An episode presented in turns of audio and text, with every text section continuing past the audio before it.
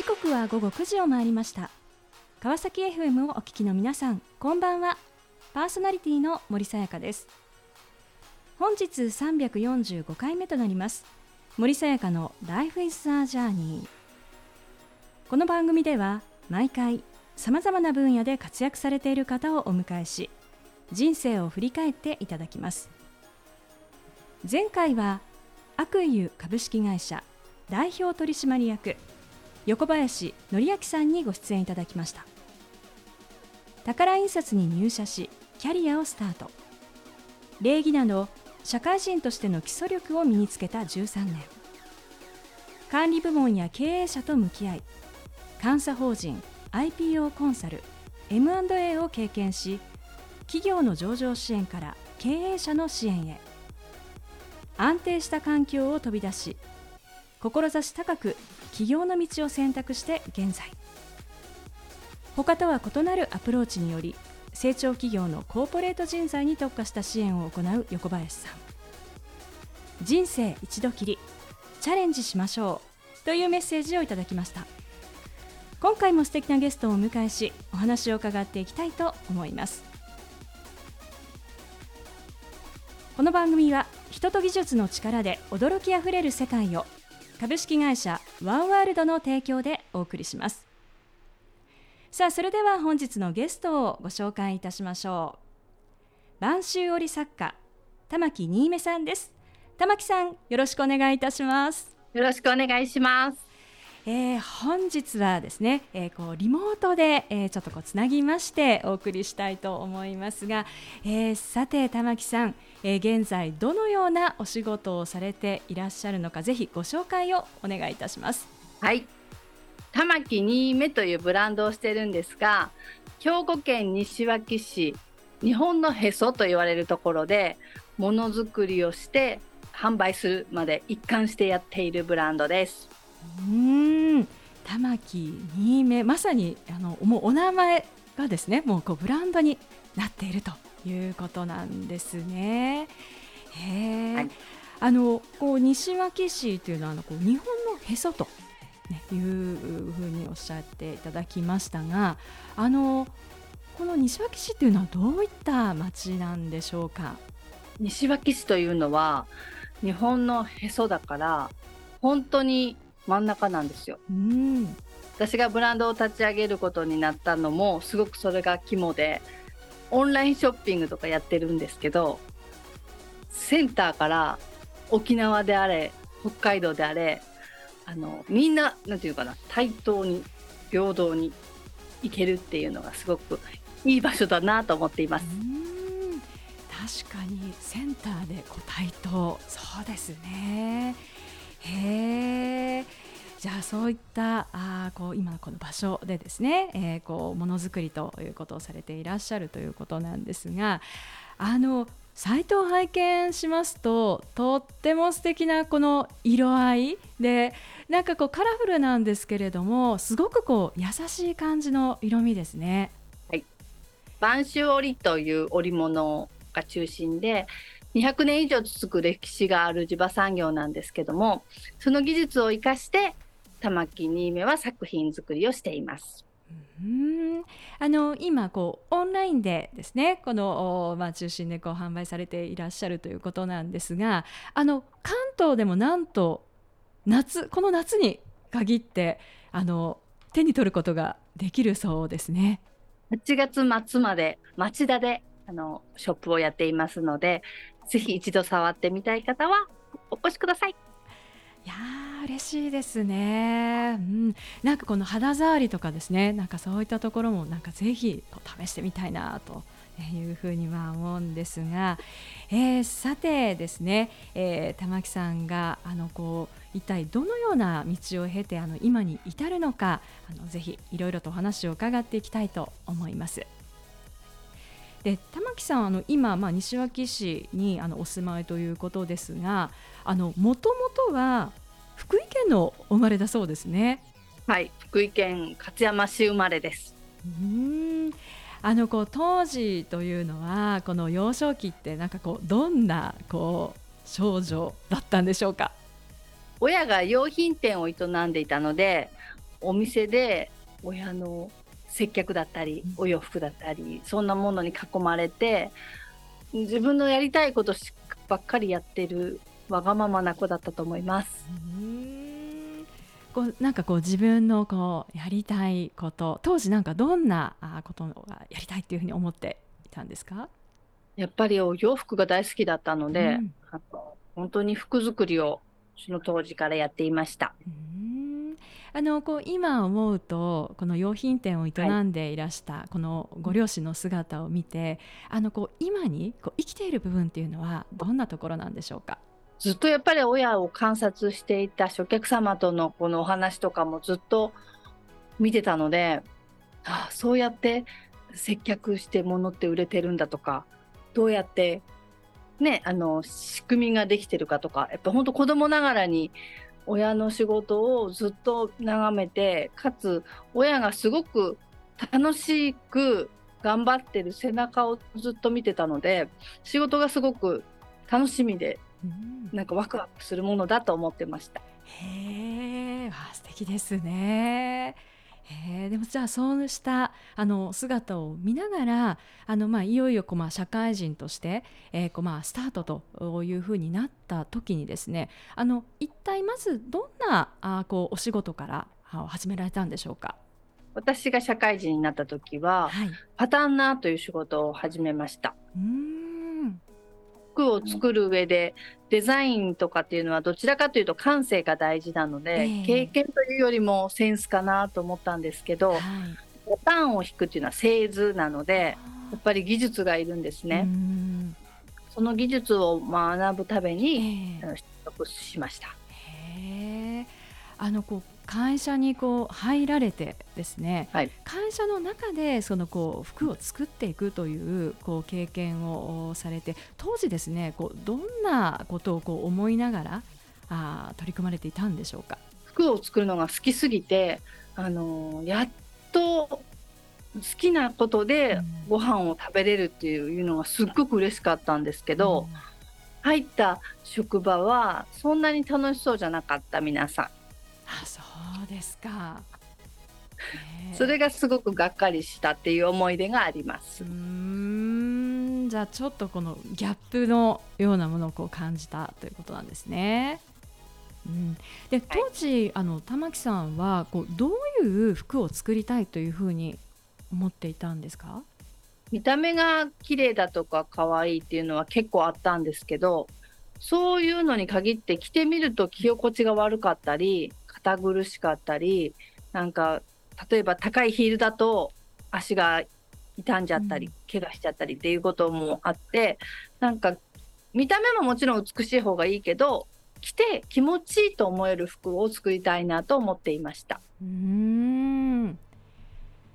そうしたことを思いながらですね、えーこうまあ、会社勤めをまあしていたわけですけれども、しかしですね、あのこう独立をするというそうしたまあ道にあのこう歩んでいくということなんですね。さあ、えー、その後のお話ですね、大変気になるところなんですが、あの後半引き続きお話を伺っていきたいと思います。えー、さてここでゲストの方の意外な一面を探ることを目的にこんな質問をさせていただきます。えー、今玉木さんが興味関心を持っていることを教えてください。はい、私が今興味関心を持っていることは動物です。動物、へー、特にどの動物なんでしょうか？今一番は馬。馬、へー、それはなぜですか？コロナのかの問題がいろいろあったからだと思うんですけど、別に車じゃなくていいんじゃないと思い始めてきて、うん、移動手段、え、移動手段馬ですか？わ、すごい理想と思っていざってたために、なので今馬を買っちゃった。ポニーですけどね今は、はい、将来的にはの自分で乗ったりとか、はい、でこうお客様をお連れしたりとか、はい、そんな村になったらワクワクするなと馬のことを学んでいます。へー、ちょっとこうどういったねもう本当にこう世界になるのかもう非常にこう楽しみなんですが、ありがとうございます。さあそれではここで一曲お届けしましょう。ローレン・スペンサー・スミスでビガーパーソン。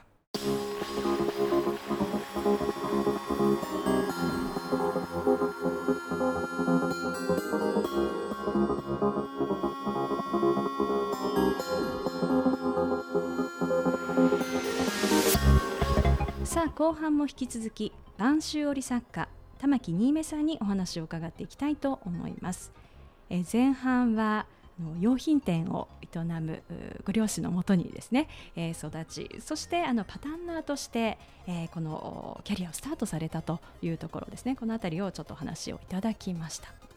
でしかしなんですね、あのこう独立のまあ道へということでまあ進まれるわけですけれども、なぜですねこの独立ということを決め、そしてこの晩秋織の作家といったところにですねこうつながっていくんでしょうか。はい、私がブランドを立ち上げた理由はやっぱり気持ちよくて素敵なものが着たい、自分が着たい、でも世の中にないから作ろうという思いで始めました。うーん、そのためにはやっぱり気持ちいいものっていうのが素材が大事なんじゃないかなと思って素材、素材を探す旅に出た時に出会ったのが晩秋織でした。うーん、じゃあそこに至るまでにはいろいろとその素材をこう探していたということなんですね。はい、いろんな産地のものがあるので、の産地どこの産地の何がいいんだろうっていう旅に出ました。うーん、あのそうした中でこの晩秋織と出会っていくということなんですが、あのこう独立を決めてからあのどのぐらいの年数でこう出会ったんでしょうか。すぐ。あ、もうすぐですか。へえ。いっかげつぐらいだと思いますね。すごい早かったんですね。え一体どんなことがきっかけだったんですか。まず独立、まあ、会社辞めたからなんか始めなきゃと思ってブランドの名前を決めたんです。それが玉木新芽というブランド名で、これからの男女雇用機会均等法とかができた年だったので、はい、あのこれからは女性も働く人たちが増えるんじゃないか、あの結婚したからといって辞めるというだけじゃなくなるなと思った時に、そんな人たちが働く女性がなんか気持ちが上がるような服作れたらいいよねっていう思いで名前だけ決めて新しいメスっていう風に名乗ることにしたっていうのがきっかけで、うーん、素材自体は一気にいろんな素材店を見て歩いたっていうことがきっかけなんですけど、ええ、東京の素材店でぱったり出会いました。はい、へえ、もう本当運命の出会いということですね。そうなんです。うん、西角さんという職人さんなんですが、うん、はい、その方も初めてその展示会に出た時だったんです。へえ、でもこう最初こう出会った時のこのまあ、晩秋織というのはいわゆるこの伝統的な地場産業だと思うんですが、あのこうどういった当時状況だったんでしょうか。いろんな産地を見渡した時みんなやっぱり元気がなかったんですけど、晩秋織も元気がないと言われている割にまだまだ元気だぞという印象でした。うーん、さあまだまだですね、まあ、これからいろいろ広がるんじゃないかと、はい、こういう中でじゃあこう共にですね、えー、この晩秋織というものをこう広げていこうという中で、あのまずどういったところからこうチャレンジをしていったんでしょうか。西角さんが一点物の生地っていうタイトルで出展をしてたんですけど、一点物とか大好きなんです私、うん、なのですごいそれで食いついて寄ってっちゃったんですが、見た生地はん一点物かな、一点物には見えないなって思ったので、うん、素直に言っちゃったんです、西角さんに、はい、これじゃあちょっと一点物っぽくないからもっとこうした方がいいんじゃないっていうアドバイスをね、はい、初めて出会った人にしたら、うん、展示会が終わったいっしゅうかんごにあの作ったから見においでという電話をいただいたんです。うーん、それでえ頼んでないのにと思ってびっくりして、せっかくでも聞いたお話だし、はい、あの見てみたいと思ってに西脇に来たのが最初でした。へー、最初に西脇を訪れた時、あのどんなことを感じましたか？生地って大量生産の生地産地でものなので、基本的に立ち上げたばっかりのブランドが作れることってないんですよ。うん、ほとんどあるものから選んで作るっていうのが王道なんですけど、はい、西角さんと出会えたことで作れちゃったんですよね、オリジナルが。へ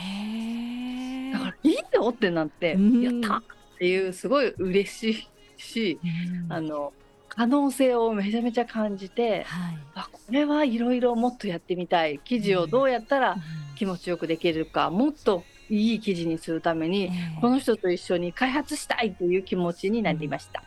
へー、そのこうもっといいこう生地を開発したいと取り組む中でですね、あの大変だったことってどんなことなんでしょうか？大変だったのはやっぱりよそ者だったってことは大きいのかもしれないですね。うーん、うーん、よそ者だったからこそできたとは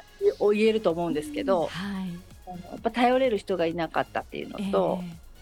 何個かね辛いことありましたね、うん、はい、うーん。でもそうした中をこう、まあ、乗り越えてですね、あの行く、なんかそのこう原動力っていうのは何だったんですか？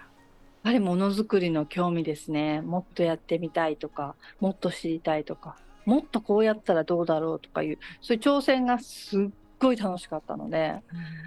うん、まあ、人のこう情報とかこう、ね、噂話とか、まあ、そういうことをもう気にしだしたらめちゃめちゃ気になるんですけど、はい、それよりもものづくりが楽しかったので続けられました。へー、あの今ですね、ちょっとこうラジオの、ね、皆さんちょっとあの見えないんですけれども、あの画面のね、あの玉木さんの後ろにすごい大きな、これはこれは食器ですね。あ、食器ですか。へー、すごい立派なものがね、すごい入ってらっしゃいますね。すごいでしょ、デザインが。うん、もう作るだけでちょっと惚れ惚れしちゃう。へー、あの玉木さんはそのデザインとかですね、織るっていうだけではなくて、あのもう生地そのものですね、元となるあの綿花も実はもうあの栽培もされていらっしゃるということなんですよね。はい、うん、もう素材から作っちゃおうということでいろいろ作ってます。うん、あの今あの玉木さんがいらっしゃるところはもう新芽村というふうにあのこう言われているということなんですが、あの新芽村にはどんな方々が集まっているんでしょうか？日本中からものづくりが大好きな若者が集まってますね、今は。うーん、あの伝統的なこう産業といいますと、あのなかなかその若い方がですねこう、こう受け継いでくれないですとか、もう不足してるなんていうふうに言われますが、むしろ若い方が増えていらっしゃるということなんですよね。そうなんです、ありがたいことに、うん、そこにはこうどんなこう秘密がこうあるんでしょうか？私自身がやっぱり就職した時に、まあ、資本主義だから仕方ないけどっていう、こうがっかりすることがいくつかあったので、自分だったら学生から卒業して社会人となった時にこんな場所があったら生き生き開発するのになと思った、そんな場所を作りたいと思って今この会社をやってるので、はい、第二大学を卒業した子たちがここに来て目をキラキラさせてものづくりをしているのを見るとすごい良かったなと思います。うーん、さあ、えー、この番組ではゲストの皆さんに必ずお聞きしている質問があります。玉木さんにもお伺いさせていただきます。これから自分の夢を実現しようと考えている方々へ背中を押すメッセージをお願いいたします。はい、こちらは会社でも毎日言ってるんですけど、毎日全部楽しむです。その心はやっぱり人もうみんなそうですけど、いつ死ぬかわからない、やっぱりああしとけばよかった、こうしとけばよかったって後悔をしても、何にもならないと思うので、今日っていうこの単位で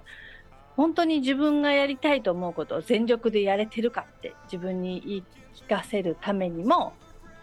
毎朝朝礼の時にみんな大声で言っています。皆さんもぜひはい、そうですね。いやー、素敵なメッセージをありがとうございました。ということで本日は改めまして播州織作家玉木新芽さんにご登場いただきました。玉木さん、ありがとうございました。ありがとうございました。さあ、それでは最後にもう一曲お届けしましょう。ピンクでアワーソング。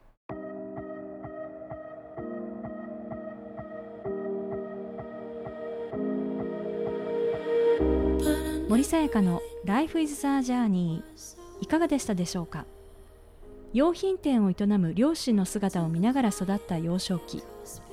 パタンナーとして繊維商社へ就職するものの、働く女性へ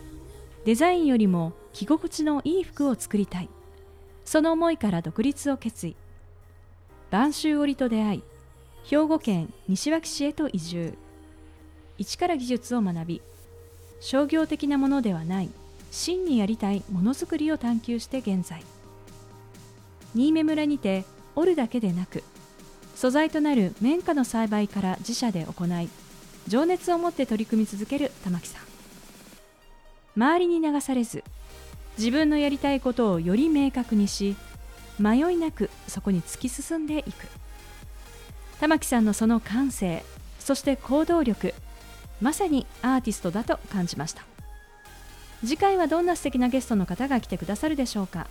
来週もまたこの時間にお会いしましょう。今日も一日お疲れ様でした。おやすみなさい。